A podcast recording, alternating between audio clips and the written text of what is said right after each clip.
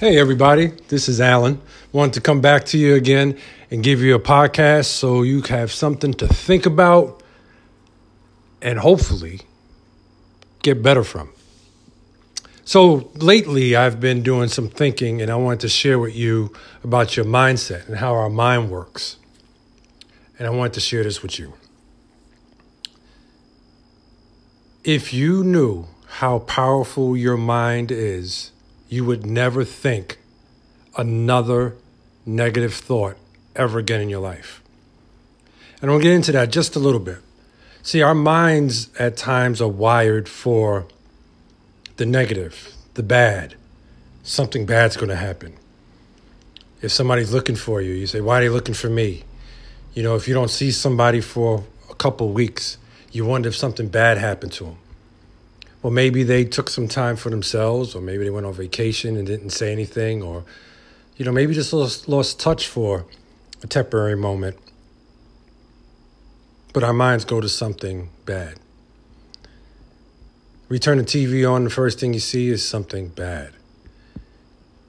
You know, you some of you get to work and you get into the office, or you you know you get to the parking lot, and the first thing someone says to you something negative.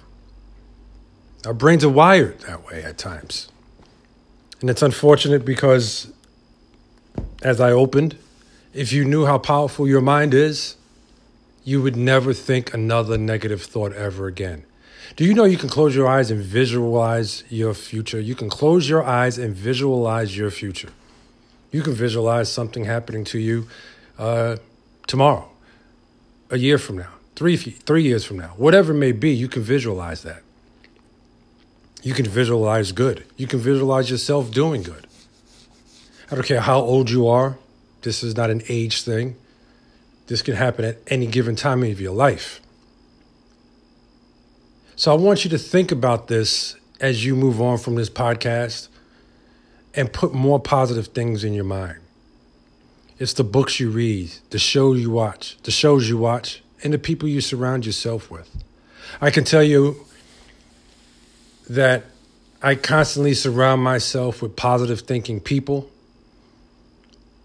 and all my outcomes seem to be positive lately. And when I say lately, I mean over the past few years. Every single time I have an issue or a problem or something that comes up, I talk to those people, and there's always a positive solution to it. Not saying I don't go through tough times, we all do, but my mind is no longer wired for the negative outcome. No longer wired for it because I've retrained my brain to think differently.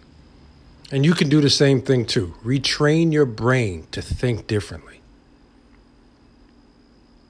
You know inside that when negative things are being brought up to you or something's just not feeling right, you know that you want to get away from it.